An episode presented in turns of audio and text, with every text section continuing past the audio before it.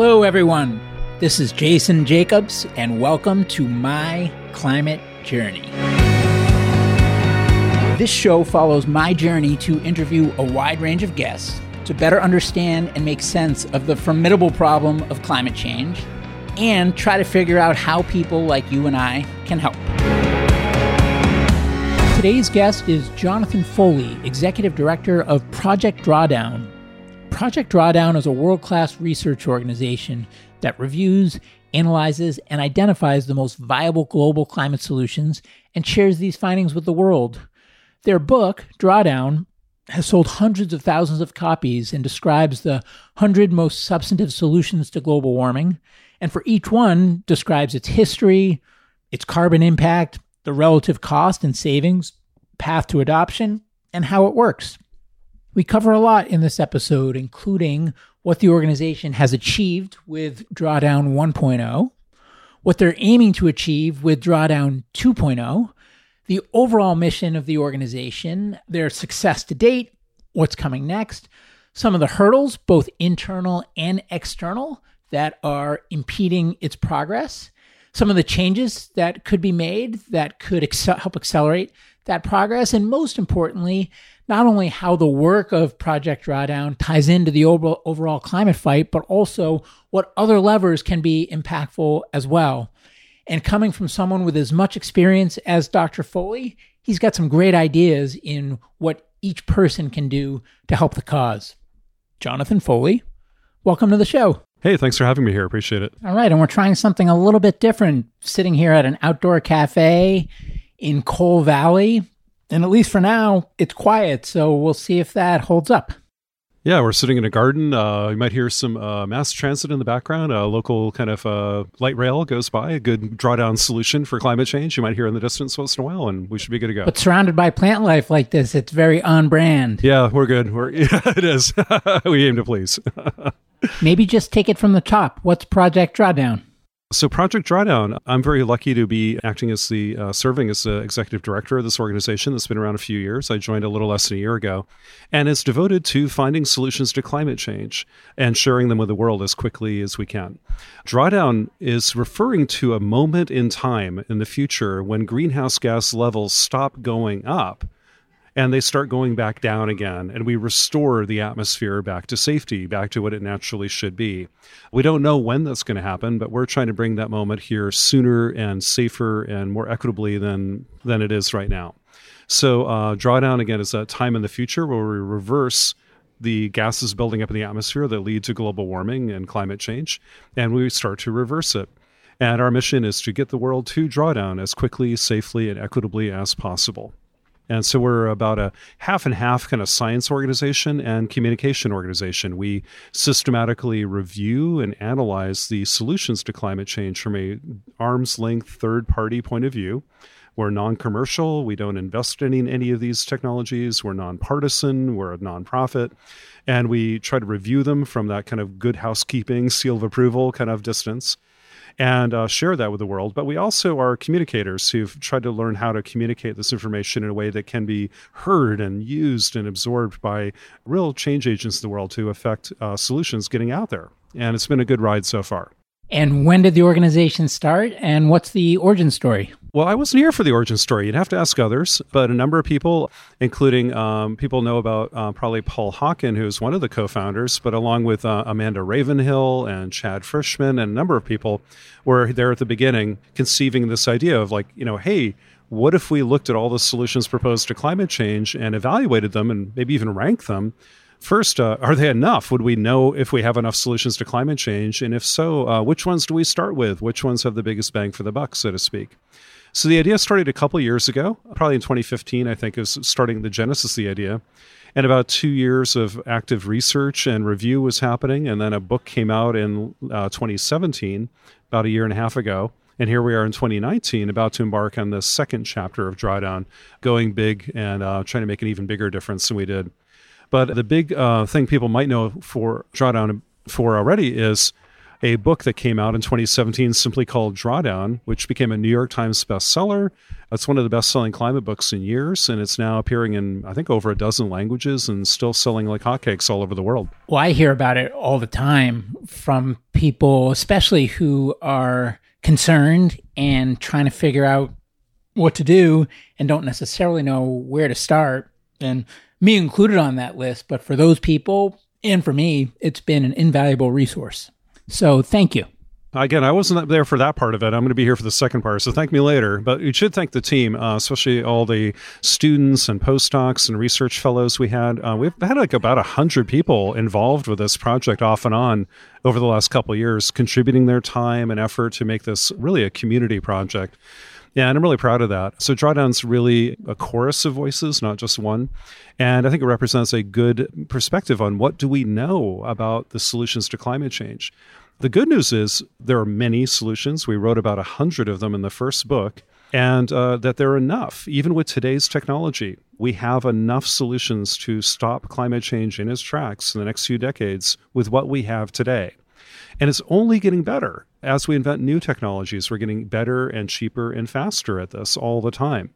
So I think that's the good news that climate change is a big, scary, serious problem, but the tools to combat it do exist and they're big enough tools to do the job.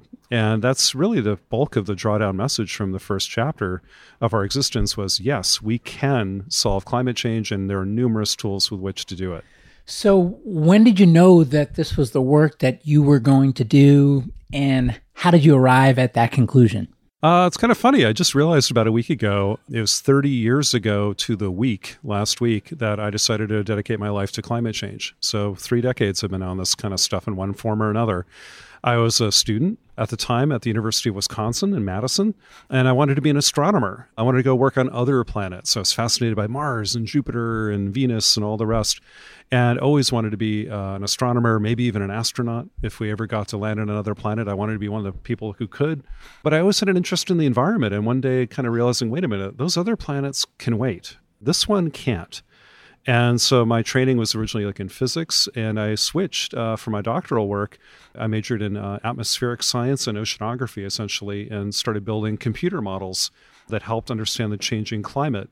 Uh, those had already been around for a while, but I was part of a team that was adding biology and chemistry to those models. So we had a kind of a living, cycling planet, not just the winds and the ocean currents and the clouds, but even like plants and, and microbes kind of exchanging chemicals with the atmosphere like carbon and water and other things.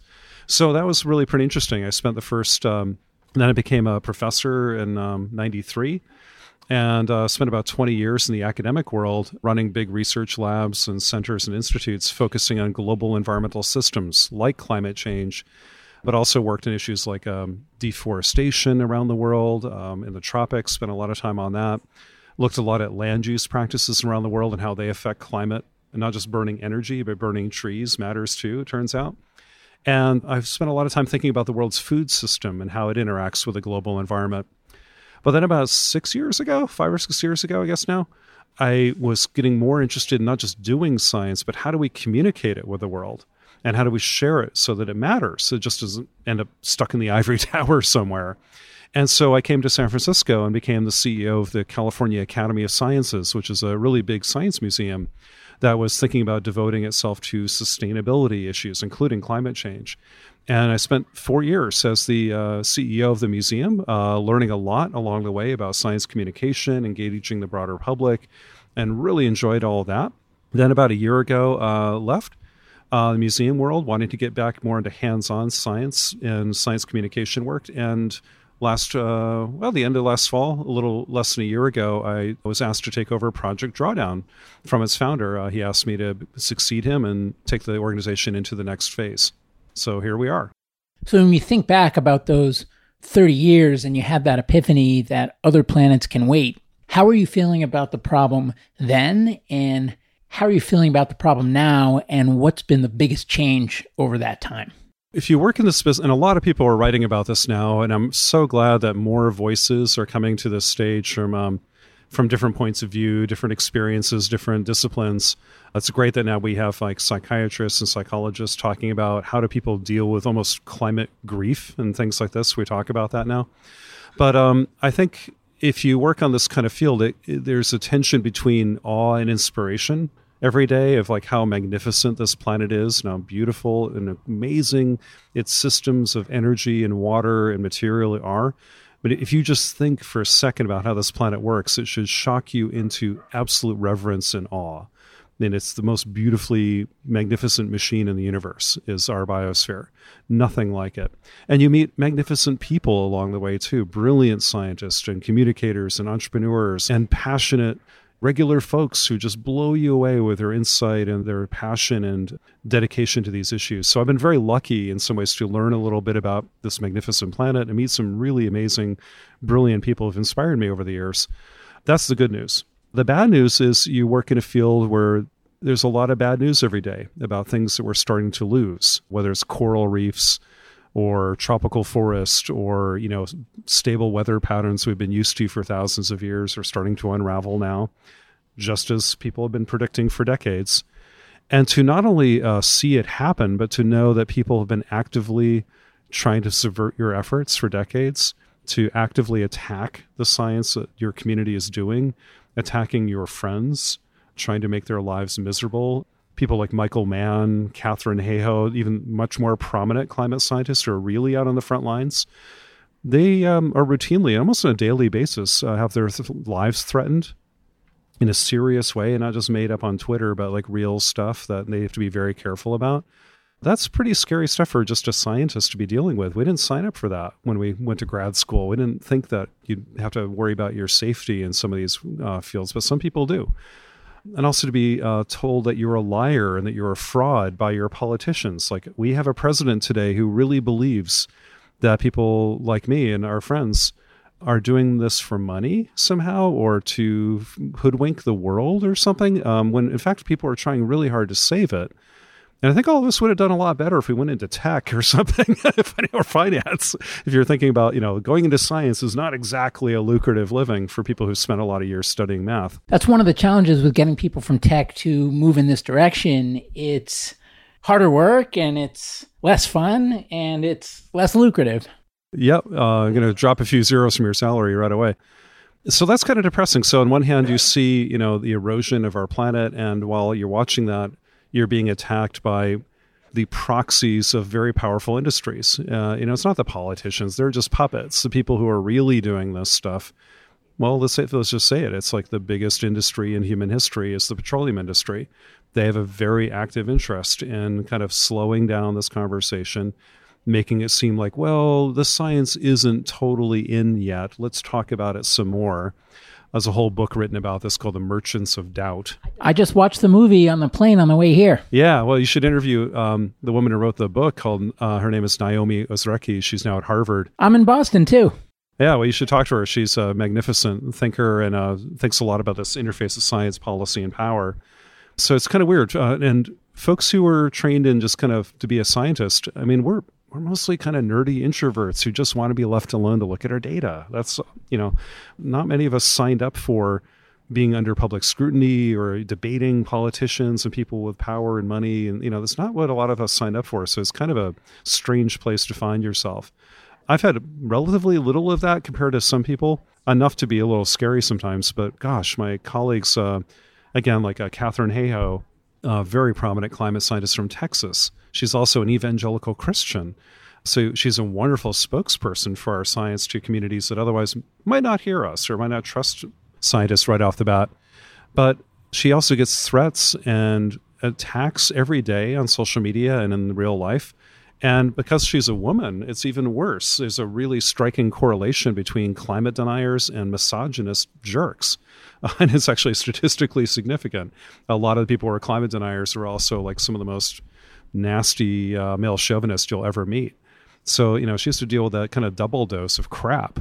Other scientists like Michael Mann have been attacked by members of Congress, by state legislators, by attorneys general when he was at the University of Virginia, who's being attacked by political operatives, and also has had his life threatened. I mean, this this just shouldn't happen in, in the world today, but it does.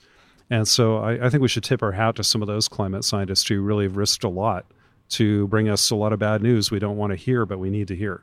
What's interesting, when I asked the question, I was thinking about it more from the context of how has your thinking on the problem changed, but you hone right in on an issue that was not the way I intended the question, but I think is a, a very important one in that the scientists themselves really have made great sacrifices and take a lot of abuse along the way to try to do what's right and educate people on the importance and urgency of the problem. And now that I think about it, I think this is the first time that that's come up on the podcast, but also the podcast has had a, a lot of entrepreneurs and NGOs and people from finance, but not as many scientists when it, it's actually it's the scientists that are on the front lines every day the science community is on a front line, but then, you know, there are the activists in other countries, especially who literally risked and lost their lives. Um, people in um, Brazil, for example, have been assassinated for trying to protect rainforest. And that's, in fact, I believe this happened again today. So, you know, there's some pretty horrible things like that happen. I'd say those folks are really on even the worst front lines. Um, but a lot of people are in different ways. And, um, so I think that's just something we should recognize is that this is not easy work sometimes to be trying to uncover what's happening to our planet and being um, kind of uh, vilified for doing so. That's not a fun day. But on the positive side is you do again get to spend your time thinking about this magnificent planet and you meet amazing people thinking about it and trying to help. So that to me more than makes up for it. I think the glass is more than half full from um, the satisfaction of doing this kind of work. But some days it isn't fun. But I guess um, you asked kind of like, you know, what do you think about the problem, not like the work itself, I guess. What's fascinating is a lot of the things that people were saying, let's say in the late 80s, when I started stepping onto this little stage, and others have been there long before, the predictions that people were making back in the late 80s about how fast climate change would be happening and so on are almost exactly on track.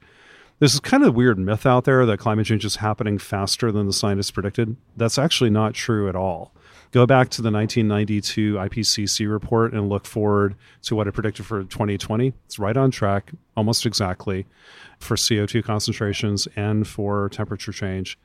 There are some isolated examples of things that are happening a little faster than we thought, and some that are happening less fast than we thought. But on the whole, the predictions have been pretty accurate.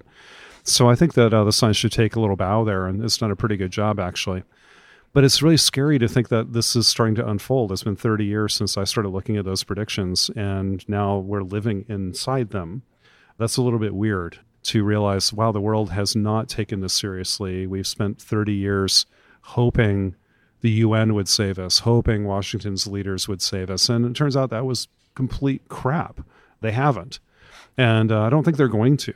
Uh, I think it's different kinds of leadership are going to have to emerge to force this kind of thing to happen. I think we need a sea change in the normal way society tries to do things together for this to really unfold. And unfortunately, I think it's beginning to happen, but it's not the usual UN delegates and members of Congress and a president all trying to hold hands and sign an arms treaty or something. That's just not the way this is going to get solved. It's going to be very different. So, one question that I have is we haven't talked too much about Drawdown 2.0 yet, but in Drawdown 1.0, one thing the book does a really nice job of is illustrating here are the different areas that solutions could have impact. And here is the magnitude of impact that they could have if solutions were brought to bear. And that's an important piece. And I think that Drawdown 1.0 does that really well. What I've noticed, and unlike you, who's been doing this for 30 years, I've been doing it for 10 whole months. Why do you laugh? No, it's great. I'm kidding. But one observation I've had in the brief time that I've been heading down this path is that there are two different frames that I find myself looking at. One is in an ideal world without constraints, what are the things that would have the highest impact? And then the other lens is within the world that we live in, with the constraints that we do have, what are the things that are most probable to get done? Because at the end of the day, it's not just what the boldest plan is, but also the best combination of plan and operationalization. That can't be the word. Execution. Yeah, execution. Execution of that plan. It's that combination that ultimately brings about the highest impact. And in that lens, it's like there's an innovation piece, there's a government piece, there's a policy piece, there's a consumer sentiment piece, there's a journalism piece, there's a research piece. There's a foreign relations piece. There's a national security piece. On and on and on and on and on and on and on. And so, how do you think about that? And how does Project Drawdown think about that in terms of potential solutions? Well, you raise a really excellent point. I mean, what Drawdown, we should be a little more precise about the language we use. We use the word solution to mean the things that went out and physically and chemically changed the air itself. So, like, you know, the concentration of gases in the air went down because of a physical solution. So, that would be like a solar panel, that would be a forest growing, that would be a mangrove being restored, that'd be better agriculture, that'd be a new kind of windmill or whatever. Something that, you know, affected the atmosphere in real, in the physical terms. But then we talk about accelerators outside of those solutions that make those solutions actually happen. That would be things like policy. That'd be things like finance. That'd be technology. That would be culture. It'd be behavior change. All of those things. So to implement the physical solutions we talk about, solutions we have are like things and practices and technologies. But to deploy them, we need changes in policy, changes in business practice, changes in capital and financial flows. We need changes in culture and behavior. We need changes in governance, all of those things need to happen all at the same time. And I think what we've done before is made the mistake of thinking big policy with a capital P, you know, big international policy was the one tool we had to solve this problem. Like a global mandate. Yeah, like uh, 180 countries will magically all agree and not fight amongst themselves and write a big piece of paper and everybody will obey it and we'll save the world. That's what we've been doing for 30 years and it didn't work. So now we, you know, has it ever worked um, outside of the, maybe the Montreal Protocol? And so, I mean, it, it, kept the world peace for a long time. I'm grateful for that. But in terms of like a lot of international problem solving, this is a different kind of problem. So I'm really interested in continuing that battle. I want those international diplomats to keep going, that's for sure. But I'm also much more interested right now what cities are doing. In the United States right now, cities and states are leading the way in climate change, not Washington, obviously. But we have California and now New York states, the two biggest economies in the country. Together, about 25% of the U.S. economy, by the way, are just in those two states, have some of the boldest climate plans and laws in the world, not just the U.S., in the world. And California is the fifth largest global economy if we were a separate country. And so, and after Brexit, you know, probably shoot up a little more. So this is fascinating stuff. So California, New York State, and a whole bunch of cities, altogether about half the U.S. economy at the city level and at the state level, are doing better than the Paris Accords. Are doing far better than Washington's doing or the UN. Then we have other countries leading the way too, and a lot of good things are happening, but you wouldn't know it looking at Washington or looking at the UN process right now. And so uh, you got to look a little deeper. You got to look at those other places. And then we see businesses stepping up and leading on climate change because, you know, destroying the planet turns out to be a really big, you know, business uh, blunder. You know, you don't, it's a bad business model to mess up the planet, it turns out. And uh, we also see a lot of culture change in this respect. So I'm actually, uh, people are kind of surprised to hear this, but the US, our peak emissions happened back in the year 2007, over 10 years ago, and they've been going down basically ever since. We're now 15% below our maximum emissions happened way under George W. Bush. We had a recession first, but then we got in a lot more energy efficiency. We got better CAFE standards, and a lot of good things happened. Even if we didn't have a master climate policy for the US, a lot of good things were helping anyway. Trump is trying to undo a lot of those things as fast as possible. Thankfully, the courts are stopping most of those. But a lot of it's baked in. Uh, coal is never coming back in the US that's just economics. That's technology. It has nothing to do with federal policy anymore. It did for a long time, but now the market's taking over. Solar and wind and batteries are simply cheaper than coal already, and maybe same with nat- natural gas. I know it emits, and that I mean, long term, we want to get off it quickly as possible. But I mean, today isn't natural gas one of the biggest drivers that's leading people to get off of coal? Not anymore. Uh, it was yeah. So we had coal replaced by natural gas, which some people called a bridge fuel. Others say it's a bridge to nowhere because it's still a carbon emitting fuel and there's methane leaks along the way. Methane, which is natural gas, is also a powerful greenhouse gas. So you create CO2, but you also leak this nasty methane into the atmosphere, which is kind of a double whammy. So natural gas may not have been a big climate savior we thought it was, although it did clean up air quality and a lot of other things along the way too. So, mm, you know, it's a mixed bag. But the real solution is to get off of carbon fuels altogether. And that's where renewables have gotten cheaper faster than anybody ever predicted. So now we're not just talking about getting rid of coal, it's getting rid of coal for sure, and probably getting rid of natural gas by 2030, you know, in much of the US and abroad. the physics of this, the technology, I mean, solar and wind are getting cheap. Nobody has been able to keep up with those forecasts. They've gotten cheaper faster than anyone I've ever seen dare to make a prediction about the price of solar. Solar prices have fallen faster than even the most optimistic optimist. And so, in at least the electricity sector, which is only about a quarter of climate change, by the way, all the electricity created in the world is uh, creates about one fourth of the climate change problem. Food and agriculture and land use is also about a fourth and doesn't get nearly the same attention. But electricity, I think we've hit a tipping point where coal and gas are now the past, solar, wind, hydro, and storage are the future. And that's happening faster than anybody ever predicted. And markets are moving that needle more than policy now. Needed policy to get started, but now the markets are kind of moving it ahead quite well, and policy can help. But now the costs are driving it. Now we need to look at the other sectors of climate change. I mean, climate change requires us to focus in about five major areas. 25% of climate change is electricity globally. 25% is food and agriculture and land use. Not nearly enough attention to that. We'll get back to that in a second. The next biggest area is industry, about 20%, then transportation, and then buildings. All those five sectors again, electricity, food, industry, transport, and buildings that's altogether is 90% of the climate change emissions problem. So, five things, that's 90% electricity gets way more than its share of attention in the media and in discourse and technology and investment and grants, but it's the one we've the closest to solving now. I want to focus a lot more attention on the other sectors like food and agriculture, equally important to electricity, yet not nearly the same investment in technology.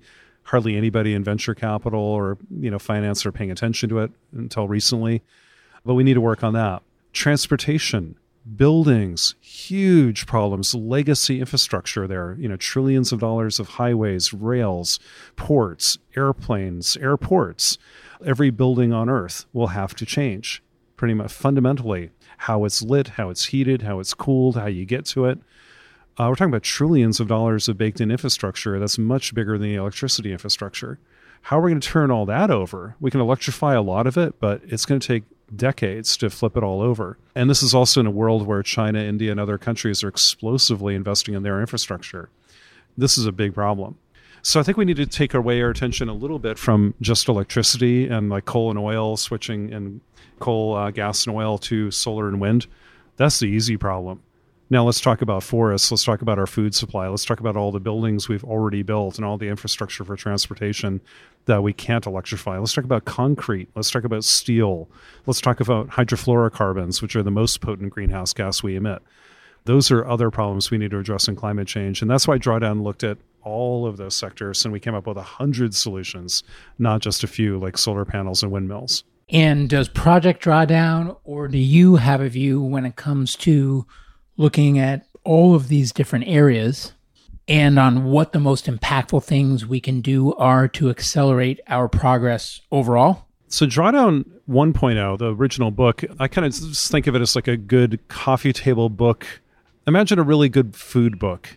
It's like here's a like a coffee table book about cuisine. You can flip through it and you see all the different kinds of food. Oh, that's lovely. That's lovely. But it's not a recipe. It's also it's how I've heard people talk about how they engage with the book as well. And candidly, that's how I've engaged with the book as well, flipping through it as if it's coffee table reading. Yeah, well, that's that was the intent is to inspire people and engage them in a very readable format that was engaging and beautiful. And I think we did our job.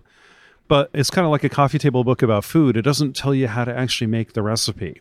It isn't a plan yet. It's more of a sketch of what that world could look like. And that was our only goal. And I think it succeeded brilliantly. But now we need to kind of figure out like, okay, between now and 2050, how do you actually do it? How do you bake that beautiful casserole you have a photo of here and tell me how delicious it is? How do you actually bloody make it? What are the ingredients? What do I do first? Do I preheat the oven or do I not? Do I baste it in olive oil or butter? Do I do this kind of dish or that kind of dish? What's the actual plan? And that's where we're a little bit stuck as a community right now is that right now, I think electricity is going to make big, bold steps in the next five to 10 years. That's where we're going to have the biggest changes other fronts that are ripe for change in the 2020s to get us as fast as we can away from climate change disaster, I would focus a lot on methane leaks. It's kind of funny. Um, methane is another greenhouse gas that's in, for the next 20 years about 80 times more powerful than CO2 on a molecule for molecule basis. but then it disappears from the atmosphere after about 20 to 30 years. It just chemically goes away, where CO2 lives for centuries.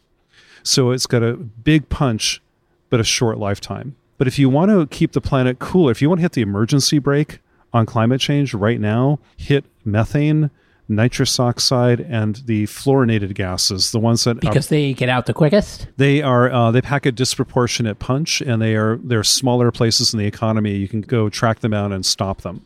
Like a lot of the natural gas leaks come from uh, leaky natural gas pipes fracking infrastructure where they didn't really uh, plug all the leaks of uh, natural gas kind of fracking sites, basically where they're drilling for it, hydraulic fracturing. It also comes from uh, agricultural sites, of course, from cattle and landfills and rice fields. That's a big challenge, but we can tighten up a lot of those leaks pretty quickly. And that would have an immediate, huge impact for the next decade or two if we could tighten up natural gas leaks and reduce methane from agriculture and landfills. Huge. That would buy us time to then focus on the longer term solutions we need in things like steel or turning re- retrofitting all the buildings in the world. Retrofitting our entire transportation infrastructure. No matter how fast we do that it's going to take a really long time. Well think of cars. Uh, you know we're so proud to see teslas on the road today but for every electric vehicle sold today there are about 15 suvs and pickup trucks sold in america. And those cars will all be on the road for about 15 to 20 years now, is the goal of Drawdown to take all that information that you just said? Because now you've said here are the areas that we think can be high impact, given our budget and within the necessary timeframes. Okay, so that's starting to do some prioritization. But what about the next step, which is and if you want to bring that about, here's the role for innovation.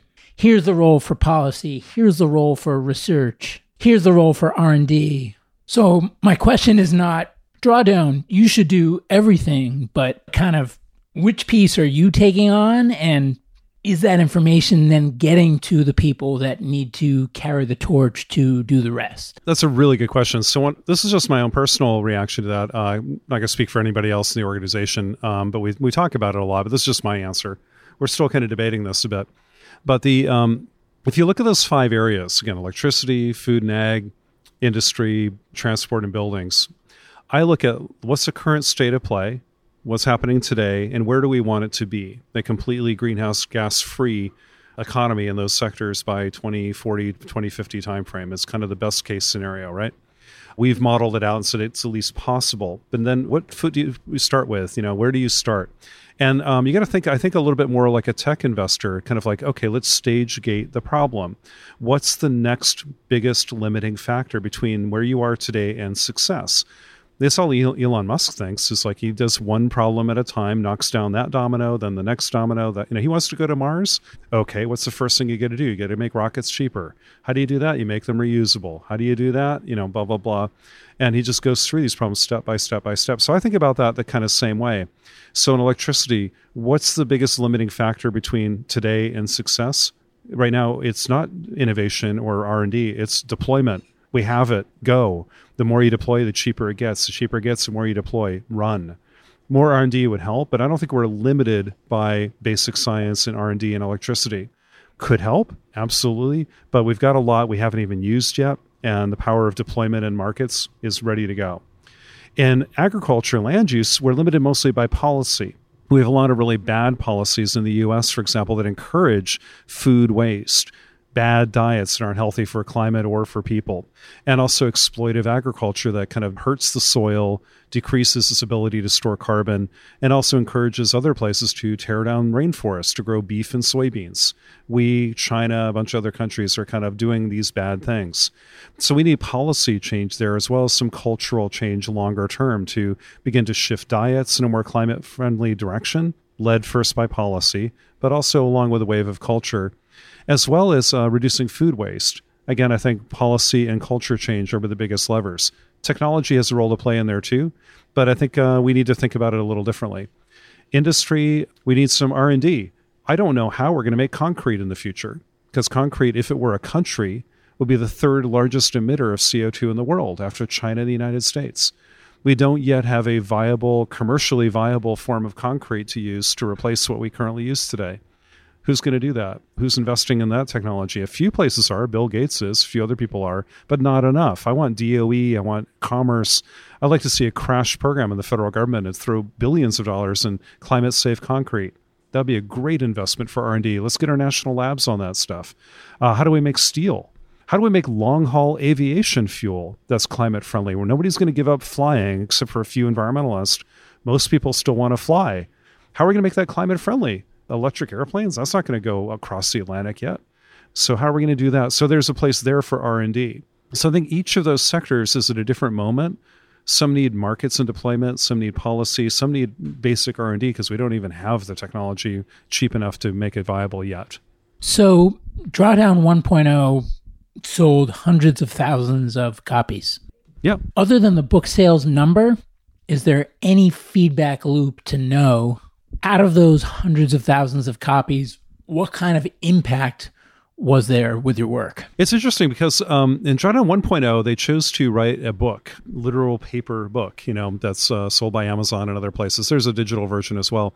And it's sold magnificently well. It's the best cl- selling climate book in a long, long time, and it's still selling. And I'm not dinging it, by the way. And I'm also not suggesting that there's not impact beyond the book sales. What I'm trying to get at, though, is assuming that there is impact, which I'm sure there is, how do you know? The good thing about a book is it's very tangible, it's physical, it's real. You can hand it to people, people are inspired by it, they flip through it. It's a great, great, great resource. I love that.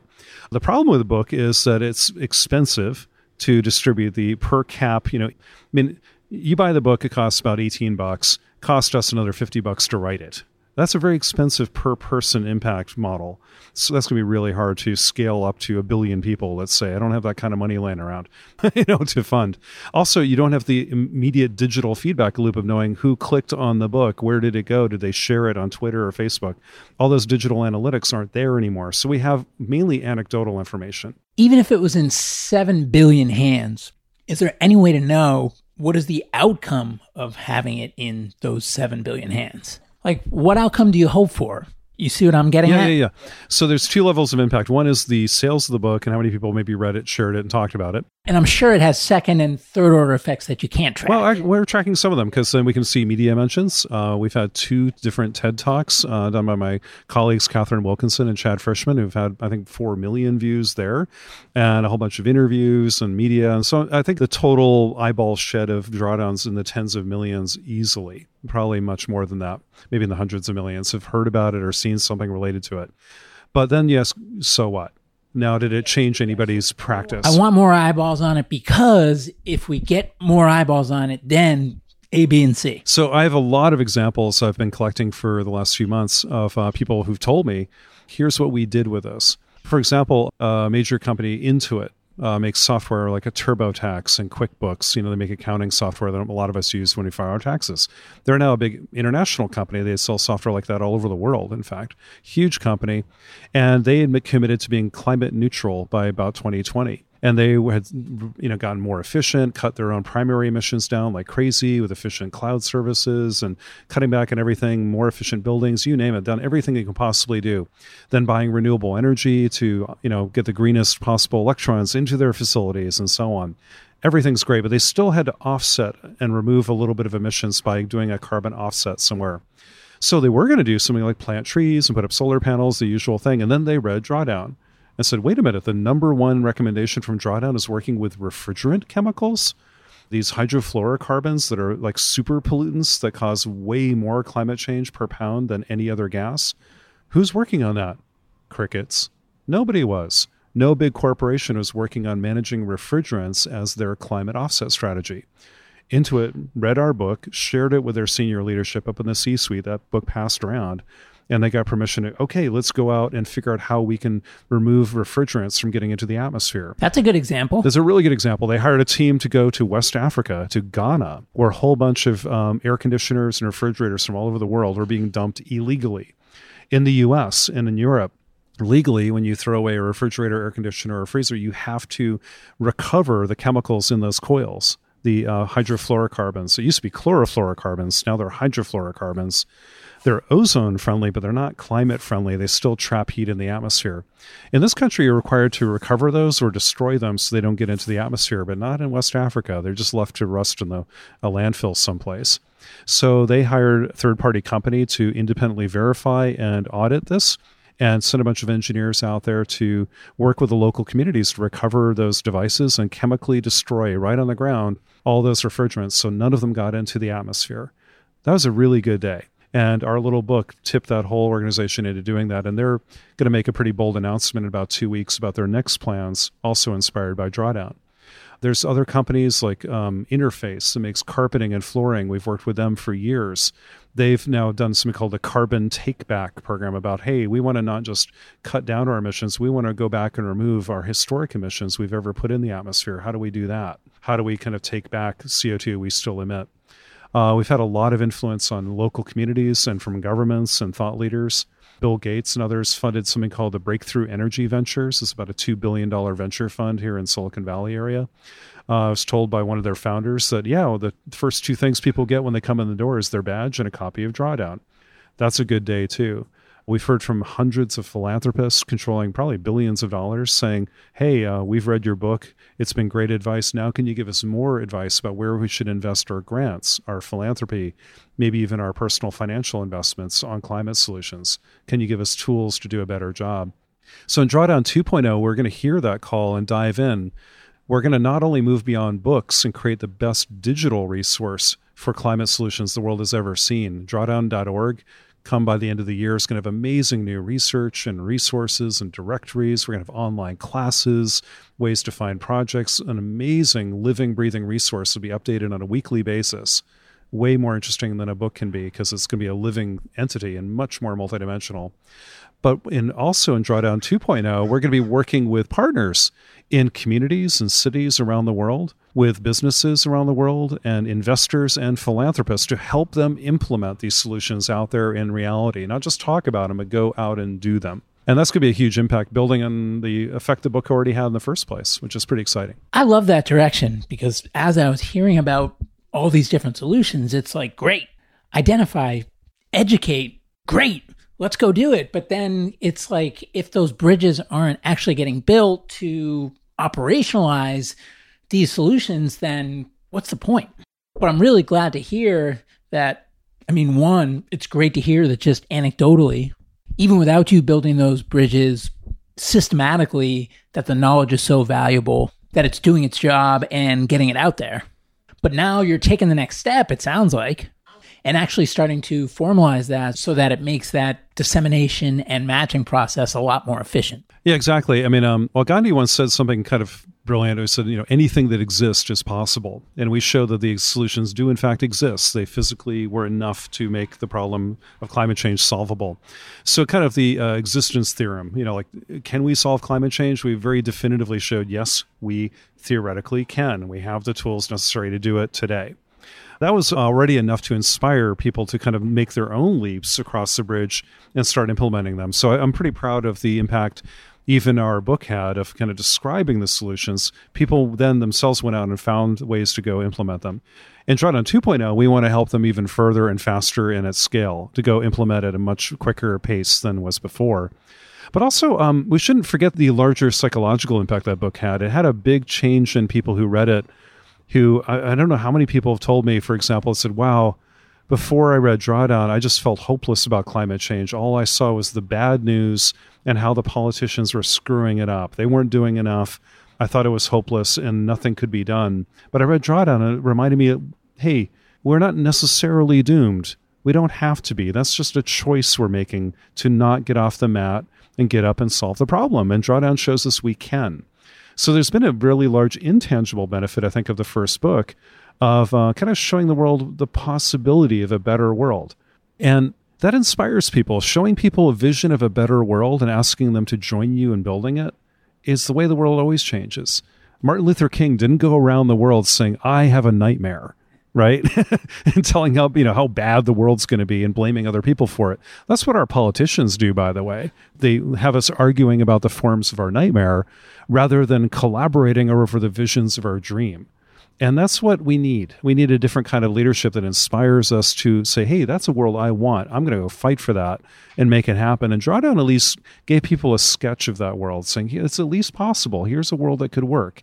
Let's go out and do that.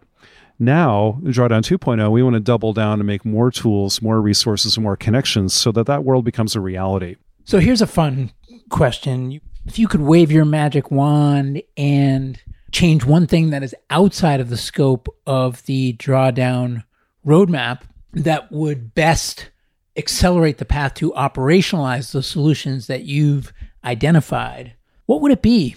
It could be anything. It could be a policy thing. It could be an innovation thing. It could be a philanthropic thing. It could be a consumer sentiment thing. It could be something else that I'm not even thinking about. Wow, that's a great question. Um, I'm going to cheat and give you a couple different, maybe halfway answers to that. One answer that a lot of people would probably put out there is saying, hey, look, we've got to change the economic playing field and put a price on carbon that reflects its social cost. That when we burn carbon, it's changing the atmosphere, it's uh, doing a lot of other things like oil spills and causing other pollution and all sorts of economic problems, blah, blah, blah. Maybe we should pay for that somewhere in the equation so that we pay the real cost of fuel, not just its fake cost that would help a lot because it would tilt the scales towards more carbon friendly and uh, low carbon or zero carbon uh, markets and technologies right away. Markets work, but right now we have a big thumb on the scale in favor of fossil fuels. They're subsidized beyond belief, directly and indirectly. They have enormous political power, and they're not priced at all at what their real cost is. So that would be the single biggest lever you could probably imagine is getting rid of the political power fossil fuels have and putting the real price they uh, really have on society on the cost. Of course, that'd be hugely disruptive to everyday people at first. If we did that all automatically, it'd have to be a fee and dividend. Maybe that money goes back to regular taxpayers who know there are a lot of different ways you can implement that. But kind of pricing carbon accordingly would be a good place. But to even begin to have that conversation, you have to get money out of politics. You're going to have, you know, restoration of democracy in this country. You can't even begin to have a conversation in D.C. right now, and you probably can't. So I think that's a really, really tough thing. So, what change would you bring about to restore our democracy? Well, get rid of Citizens United. I mean, if, you know, money does not equal speech. Speech equals speech. Money equals money they're different things. I'm no constitutional scholar; shouldn't ask me opinions about you know how to do that. But it's clear that that's distorted the politics, regulation, and subsidization of certain markets uh, over others. So fossil fuels get a huge subsidy in forms of government subsidies and you know the military expenditures we use to safeguard oil supplies and so on and the social cost is ignored we just get sick and we destroy our climate for our future and nobody pays the price that's ridiculous no other industry can get away with that. Do you have a third? I think we have to look for different voices to inspire us. I think the kind of leadership we've had. I've started listening to a lot of um, new voices in the climate community lately, many of whom are young folks, uh, youth movement like uh, Greta from Sweden, we've all been watching with admiration, but also more women and people of color who've been stepping forward. Um, climate change has been overwhelmingly a white male kind of field. It sounds kind of politically correct and all say this, but there's really a lot of merit to the argument that we've got to look at this problem a little differently. I think we need to kind of look at the systems we use in the world today, which are largely pretty exploitive. We drill stuff out of the ground, make profit for the short term, and leave behind a giant mess. A lot of people point out that's kind of a that's the kind of path a lot of you know rich white dudes often employ. it's interesting. There's a funny story I've heard secondhand now, but that uh, Mary Robinson, the former prime minister of Ireland, was once giving a speech about climate change, and somebody stood up and said, "Well, I don't believe in man-made climate change." And the story goes, I don't know if it's true, but the story goes. Well, she took great offense to that, saying, "Man-made? That's you know, I'm a feminist." How? And then she stopped. So wait a minute actually, this is a man made problem. I mean, look at the oil companies, look at Big Ag, look at the people who caused this mess. It's largely men and largely white men who did a lot of this kind of crap. Maybe the solutions will come from different places. And that's often what happens. Some of our biggest challenges often have solutions from people who've been kept out of power, who had different kinds of ideas. And um, I'm starting to hear that a lot more and more and kind of embracing that. So I think a sea change in the economics, in the regulations and how we do our politics, but also in the culture and the in the kind of the story we tell ourselves and who gets to tell that story of what future do we want. I think the culture needs to change too. That sounds a little more squishy, but I think it's nonetheless incredibly important, and we probably need all three. So, what inspires me right now mostly is the new voices coming to climate, not just old white dude hippies or something, or old white science guys like me or something. I think we've had our day. We're going to still be important, still things to say. We're not giving up. But I'm really impressed by the new voices coming to the climate movement, the youth. It's hard to take them for granted. I mean, looking at these kids who are, you know, just saying, "Hey, this is about our future," and they're they're risking their reputation, their time, and their you know their lives, maybe in some cases, to really change the conversation is huge. And also a lot more uh, women, more people of color, more entrepreneurs, more innovators, more writers. We're going to need a lot of different thinkers to solve this one. And, you know, what got us into this mess is one kind of thinking. What will get us out has got to be something else. So, two more questions, and then I'll let you get to your next commitment. But okay. One is just it's a similar question except with dollars. So if you had a hundred billion dollars and you could allocate it towards anything to maximize its impact in the climate fight, where would you put it and how would you allocate it? Right now, uh, 100 billion, I'd buy the Amazon, basically. I mean, seriously, the um, deforestation right now emits about 10 to 15% of global uh, greenhouse gas emissions, depending which numbers you look at. That's equivalent of like all the world's transportation. And it's done mainly in a couple of places in the world. Historically, half of the uh, deforestation on the planet happens in Brazil and in Indonesia for about four major commodities beef, soybeans, palm oil, and timber. So, a few countries, a few big commodities, and you could eliminate one of the big contributors to climate change and one of the biggest drivers of biodiversity loss in the world. Also, one of the biggest insults to indigenous peoples and human rights in the equatorial regions, all in one fell swoop. Now, could you literally buy the Amazon or buy Indonesia? No.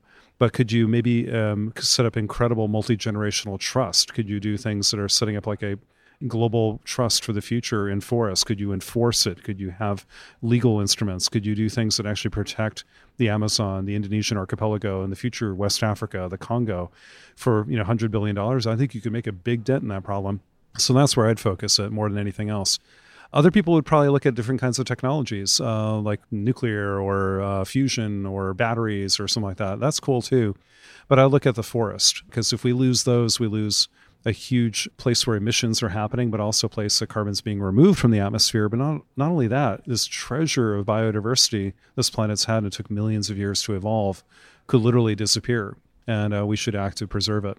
That's where I'd put the money first. So my last question is is just that there's many different kinds of people that might be listening to this podcast, but they all share, or certainly many, if not all of them, share a something in common, which is that they care about the planet and about this problem. They're concerned about it and they want to find a way to help. So, talk to all of them for a moment. What advice do you have for people that are trying to find their lane to help get a better handle on this problem? You can either have one message for all of them or you can segment and have different messages for different profiles in that audience. But it'd be great if you could just speak to them for a moment. Speak to listeners. One of my heroes is a woman named Katharine Hayhoe, who's a climate scientist in Texas. Uh, she's really a magnificent scientist and communicator. She um, often says the best thing we can do about climate change is learn about it and talk about it. Because talking about it helps us kind of accept the scary part of it. You talk through the fear and the anxiety of like, geez, this is a big friggin' problem. And when you talk through it a little bit, it's kind of like managing, you know, your anxiety and grief about it and then you're sharing information. You know, everybody is now uh, a little media empire with their podcasts, their Facebook page, their Twitter followers, Instagram followers, whatever. Sharing helps. So people want to hear from people they trust, people that are their friends, and people they know. So I think that would help a lot. But also, um, we're going to need everybody in all different walks of life to solve this problem. It's not going to be just the policymakers, and certainly not just the scientists or just the engineers. The solutions to climate change the things that tip us into the better future could come from wildly unexpected places. Who thought a girl with Asperger's from Sweden named Greta would change the way the world's talking about climate change and sail from Sweden to New York, you know, to do it? That's a remarkable thing. Who would have predicted that a year ago? But it's probably the mo- most influential person on climate change in the world right now. That's amazing. So don't think the power of any one individual is minuscule. It's not. That is what changes the world. And we need everyone in their niche. What are you? People sometimes ask, so what can I do about climate change? And I look at them and say, I don't know. What can you do? Tell me what you can do, and then I'll tell answer the question. And usually the answer is keep doing that. But now apply that to climate change. You're a great engineer? Great, we need you there. Are you a great entrepreneur? Great, we need you there. Are you a great writer? Cool, we need help with that too. Are you an activist? Great, do that. Are you a storyteller? Are you a teacher? Are you a public health official or a nurse, a doctor? You know, yes, yes, yes, we need you all. So uh, don't think that you can't help with climate change. Inevitably, we will need you. This is going to be one of the big heroic moments for human history. I think. I think we're going to get it right. I really am actually somewhat stubbornly optimistic about the future still. Hard to be that some days. But I think that when we're really have our backs up against the wall, we can be great and do magnificent things. And I'd really like to see us do it and really like to see us try at least. And that's going to need all of us and from unexpected places. So whoever's listening, please join in and we need you.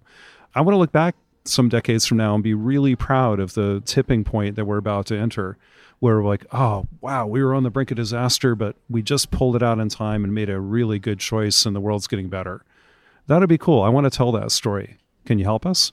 That'd be great. Well, I think that's a terrific point to end on. So, Jonathan, thank you so much for coming on the show.